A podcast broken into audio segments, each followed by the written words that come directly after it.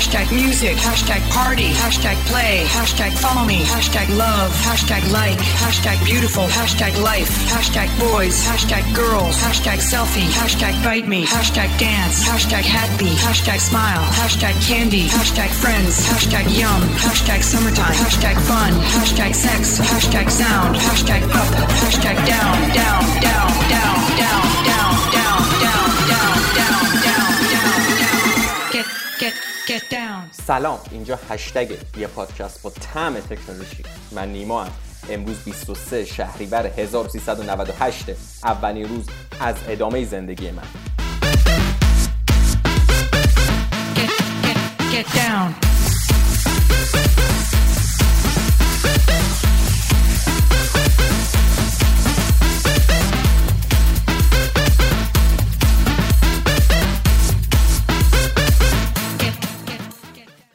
سلام، خیلی مخلصیم. اپیزود هفتم رو با هم دیگه شروع می‌کنیم. امیدوارم که حال خوبی داشته باشید. این هفته یکی از بهترین هفته‌های زندگیتون باشه. این هفته قراره درباره منطق فازی صحبت بکنیم. منطق فازی یکی از جذاب‌ترین بحثاییه که من تو 2-3 سال اخیر باهاش آشنا شدم. این بحث توی برای علوم ریاضیاته، ولی بچهای کامپیوتر و هوش مصنوعی و بچهای الکترونیک از این موضوع خیلی استفاده میکنن و پایان‌نامه‌هایی که نوشته میشه عمدتاً من توشون زیاد دیدم که از این علم یا از این منطق میان استفاده میکنن داخلش. منطق فازی و بچهای الکترونیک و کامپیوتر توی دوره‌های ارشد داخل ایران یه درسی دارن که تخصصیه و پاسش میکنن به اسم حالا منطق فازی. اگه قبلا داخل دانشگاه خوندید که خب با این موضوع آشنا هستید، حالا من سعی میکنم یه ریویو داشته باشم، ولی خب اگر نمیدونید چیه بهتون پیشنهاد میکنم تا آخر این اپیزود گوش کنید. بحث بسیار جذاب و شیرینه و حتما درهای جدیدی رو داخل مغزتون براتون باز میکنه.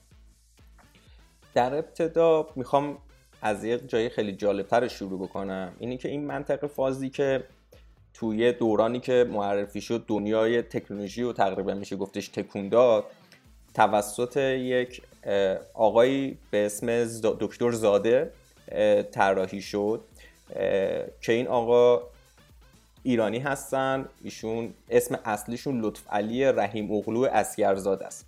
ایشون تو سال 1299 به دنیا اومدن.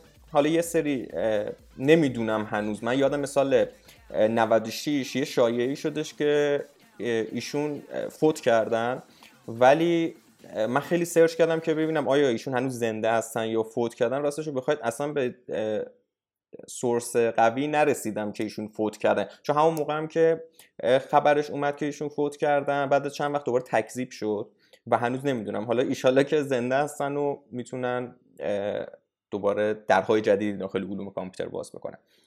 پدرش ایرانی بود، اردبیلی بودن، ولی مادرشون باکو بودن و یه مدتی داخل ایران که زندگی میکردن داخل مدرسه البرز درس خوندن، بعدش رفتن کالیفرنیا و داخل دانشگاه برکلی مشغول کار شدن.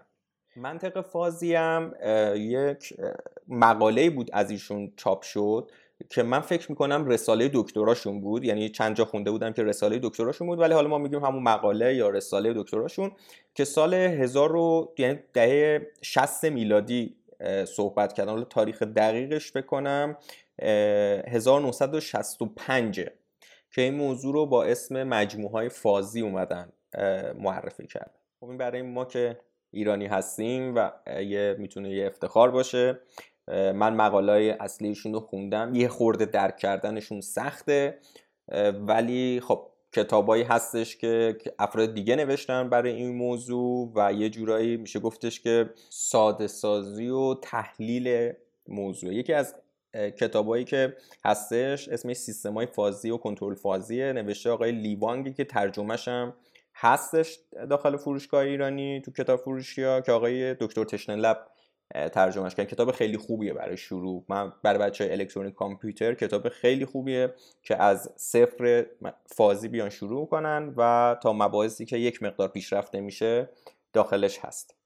مثل همیشه من نمیتونم منطق فازی و کامل اینجا توضیح بدم، فقط سعی می‌کنم یه سری سرنخا بهتون بگم و بگم که این سیستم چجوری کار میکنه. اگر براتون جذاب شد برید دنبالش، کتابش هم که معرفی کردم، داخل اینترنت هم پر از مقاله و پایان‌نامه‌ها هستش که روی این زمینه کار کردن.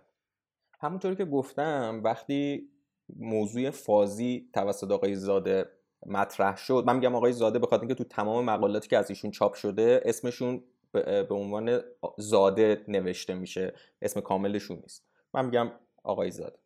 وقتی آقای زاده این موضوع رو اومد مطرح کرد، یه جوری انقدر این موضوع جدید بود و توضیح دادنش پیچیده و سخت بود تو اون زمان، برای همین خیلی اصلا توجه نکردم و در حد یک مقاله یا یه پایان‌نامه موند تا اینکه چند سال گذشت و ژاپنیا که همیشه خوره اینجور موضوعاتن رفتن رو قضیه کار کردن، درکش کردن، فهمیدن چیه و تو صنعت خیلی سریع کاربردی شد و اومدن همون موقع توی وسایل منزل که تولید می‌کردن، مثلا فکر کنم اولین باری که توی صنعت به کار برده شد اومدن توی کوره‌های آجرپزی یا اینکه داخل جایی که حالا برای به عمل آوردن سیمانه اومدن از این سیستم استفاده کردم. امروز هم توی خونه‌های ما یا توی وسایلی که ما استفاده می‌کنیم، تو خیلی از وسایلی که الکترونیکی دارن کار می‌کنن این علم وجود داره. حالا ما یا نمیدونیم و داریم به صورت روزمره ازشون استفاده می‌کنیم. حالا من سعی می‌کنم جلوتر یه سری مثال‌ها بزنم ازش. توی فرهنگ لغت آکسفورد فازی به معنی مبهم و گنگ و نادقیق و کلماتی در این دسته، اما خود موضوع فازی موضوع گنگی نیستش اگر بتونید کامل متوجه بشید. بذارید من با یه مثال شروع کنم که براتون جا بیفته قضیه.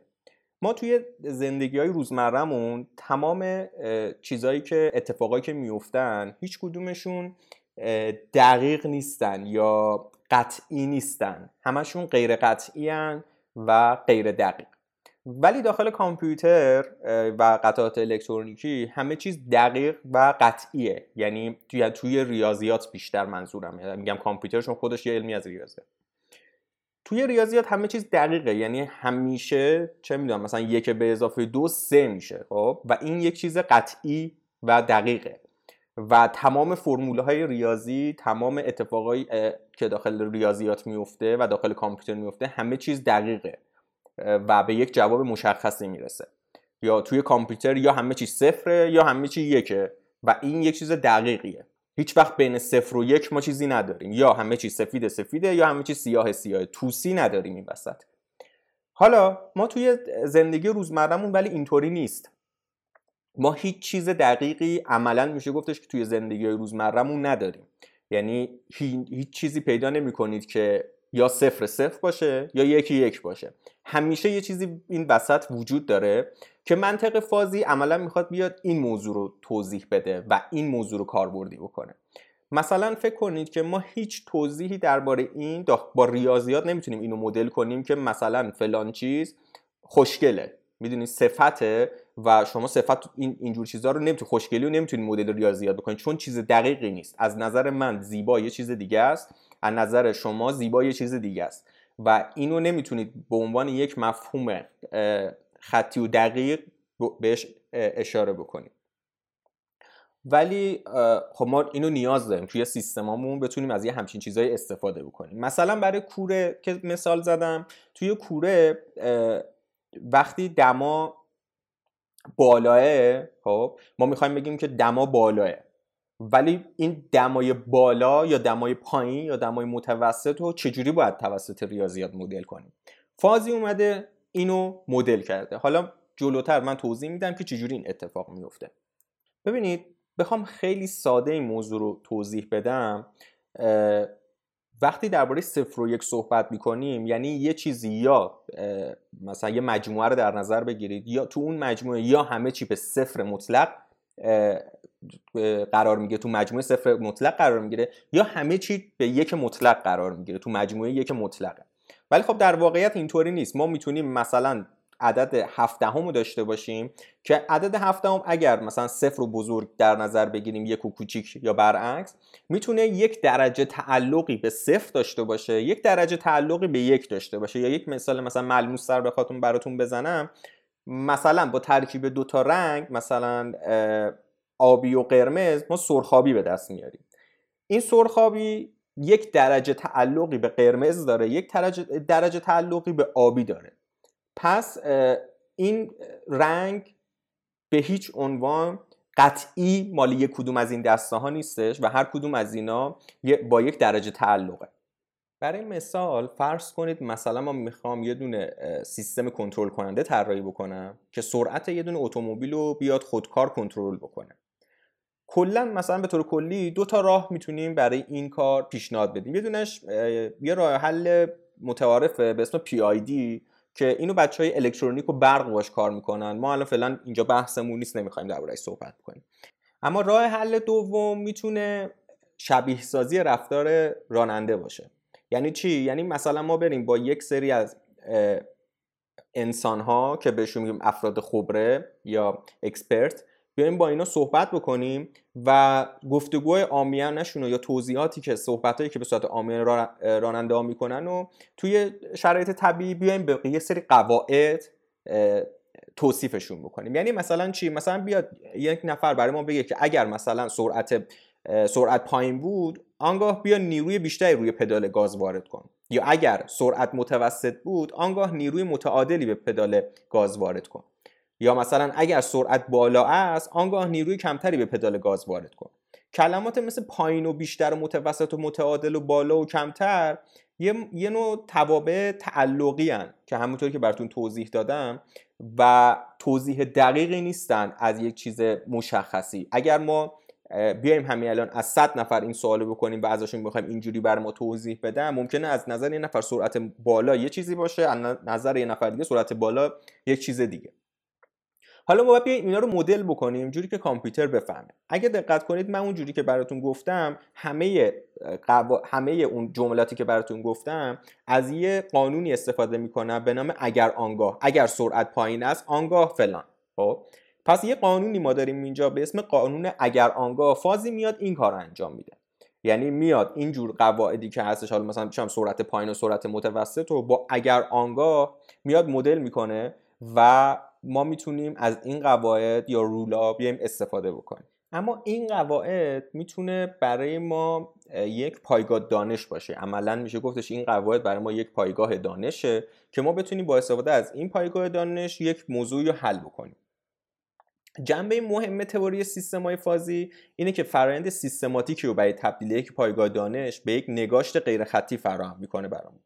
به همین دلیل ما قادریم که از سیستم‌های مبتنی بر دانش، همون سیستم‌های فازی، توی کاربردهای مهندسی، کنترل، پردازش سیگنال، سیستم‌های مخابراتی و اینا استفاده کنیم.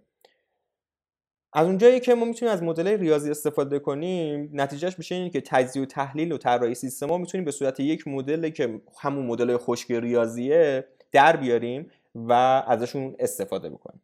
پس کلیت موضوع چی شد؟ این بودش که ما میتونیم توضیحات یک آدمی که توی یه کاری خبره است رو بیایم به یک سری قواعد تبدیل بکنیم و اونا رو داخل حالا سیستم برنامه‌نویسیمون کدام و ایده هامون بیایم استفاده بکنیم. مثلا سال 1990 یک ماشین لباسشویی با استفاده از سیستم فازی اومدن طراحی کردن، اگر اشتباه نکنم توسط شرکت ماتسوشیتا ژاپن بودش، که این سیستم، این ماشین لباسشویی میومد از فازی استفاده میکرد و سیستم فازیش 3 تا ورودی داشت و یک خروجی. 3 تا ورودیش چی بودن؟ مثلا نوع کثیفی و مقدار اندازه‌گیری شده کثیفی و حجم لباس بود و مقدار خروجیش هم تعداد دورهای مناسب برای شستشوی اون لباس بودش. حالا یه سری سنسورا داشت که میومد با استفاده از اون سنسورا نور میتابوند و آبی که بر اثر خوردن به این لباسا جمع شده بود و بررسی میکرد، متوجه میشد که این نوع آلودگی چیه، مثلا گلالوده یا چربه. اگه مثلا گلالوده یک شکل دیگه بشوره یا با یه سرعت و تعداد دورهای دیگه بشوره و اگه چربه به یک صورت دیگه. این میشه گفتش که فکر کنم اولین سیستمی بودش که از فازی داشتش به صورت خیلی معمول استفاده میکرد و اصلا بعید نیستش که همین ماشین لباسشویی که توی خونه شما هم هستش از همین سیستم داره استفاده میکنه. اما اگه علاقه‌مند شدید برید دنبال سیستم‌های فازی و بیشتر دربارش بخونید، خب مثلا همیشه گوگل کنید، ولی اینو در نظر داشته باشید که مجموعه فازی یا قواعد فازی عملا یک موضوعات ریاضیاتی هستن و درک کردنشون اگه بخواید برید سورس‌های اصلی رو بخونید یه خورده سخته. راستش من خودم وقتی شروع کردم خوندن کامل متوجه نشدم تا رفتم یه سری کتاب‌هایی که برای سیستم‌های فازی نوشته شده بودن اونا رو خوندم، مثلا کتابی که اول اپیزود معرفی کردم، تا کامل متوجه شدم. ولی شیرینه، یعنی اگر حتی به ریاضیات هم علاقه ندارید با خوندنش براتون میتونه جذاب باشه خوندن کتابش. برای پیاده سازی سیستم‌های فازی هم خب مثل همیشه پایتون کلی کتابخونه داره، ولی برای اینکه کارتون راحت تر باشه من زبان برنامه‌نویسی مطلب رو بهتون معرفی میکنم. اگر بلد نیستید خیلی زبون ساده و کاربردیه برای کلا امور هوش مصنوعی، سیستم‌های فازی، پردازش تصویر. میتونه خیلی راحت کد بنویسید داخلش و یه سری ابزارا داره که بهتون کمک میکنه و هلپ بسیار قوی داره این زبون برنامه نویسی. مثلا برای فازی یه دونه تول باکس داره که توش همین قواعد رو بدونی که نیاز باشه کد بزنید میتونید بنویسید، حالا بر یه سری استانداردی که خود اپلیکیشن داره، و از اون قواعد رول بیسا بیاید استفاده بکنید داخل برنامه‌تون. یاد گرفتنش هم اصلا سخت نیست. اگر برنامه‌نویسی بلدید یا به یک زبان برنامه‌نویسی مسلطید خیلی راحت میتونید مطلب رو شاید در عرض مثلا 3-4 ساعت به صورت کامل بهش مسلط بشید و هر جا هم گیر کنید هلپ خود مطلب انقدر قویه و مثال داره که حتی شما نیاز ندارید برید گوگل کنید اون مشکلی که براتون پیش اومده رو.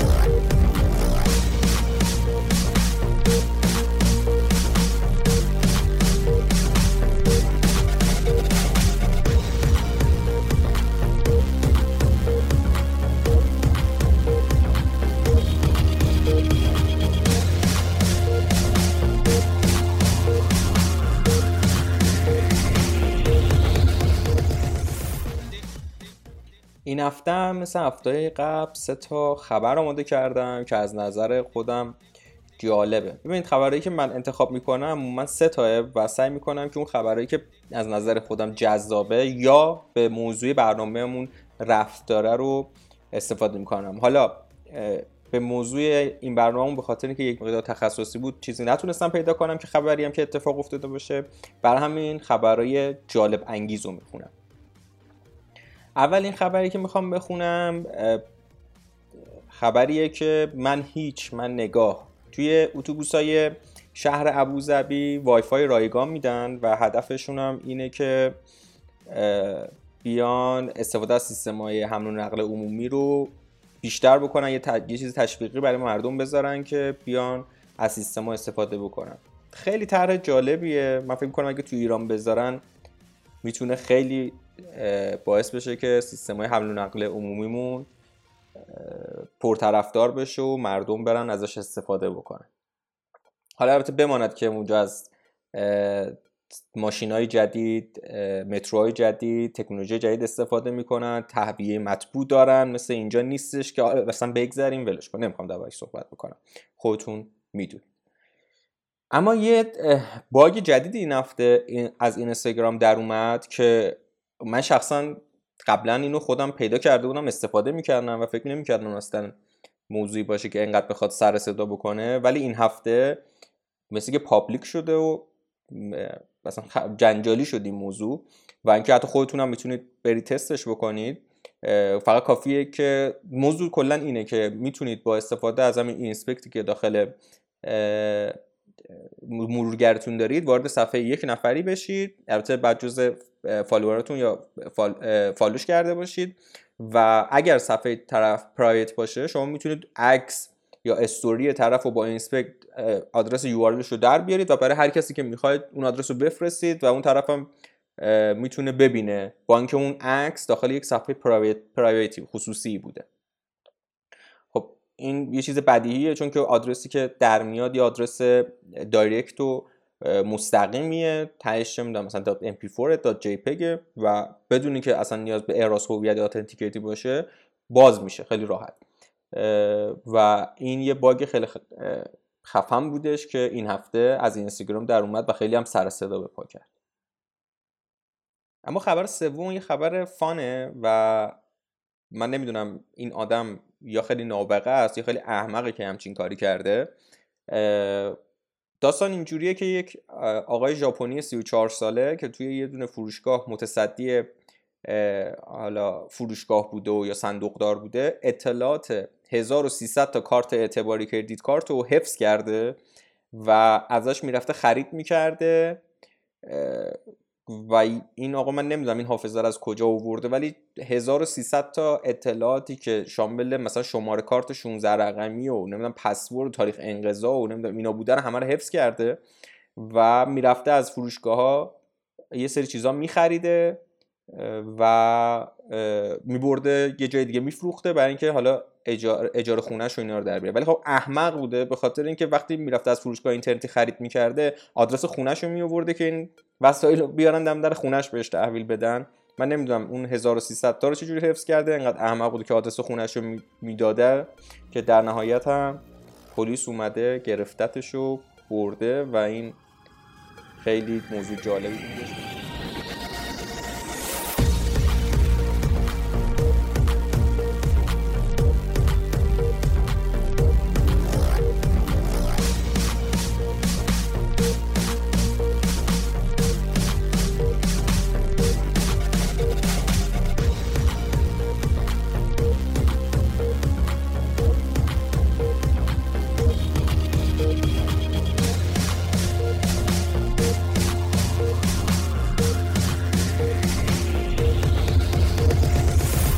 خب به آخر اپیزود 7 این هفته هشتگ میرسیم.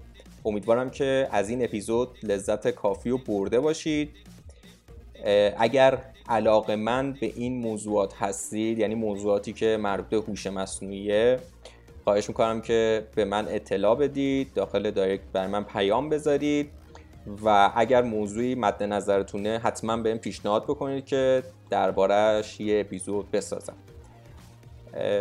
ما رو میتونید داخل اینستاگرام با آدرس هشتگ کست فالو بکنید، دنبال بکنید و مثل هر هفته خیلی مخلصیم. امیدوارم که هفته خوبی رو داشته باشید. تا قسمت بعدی.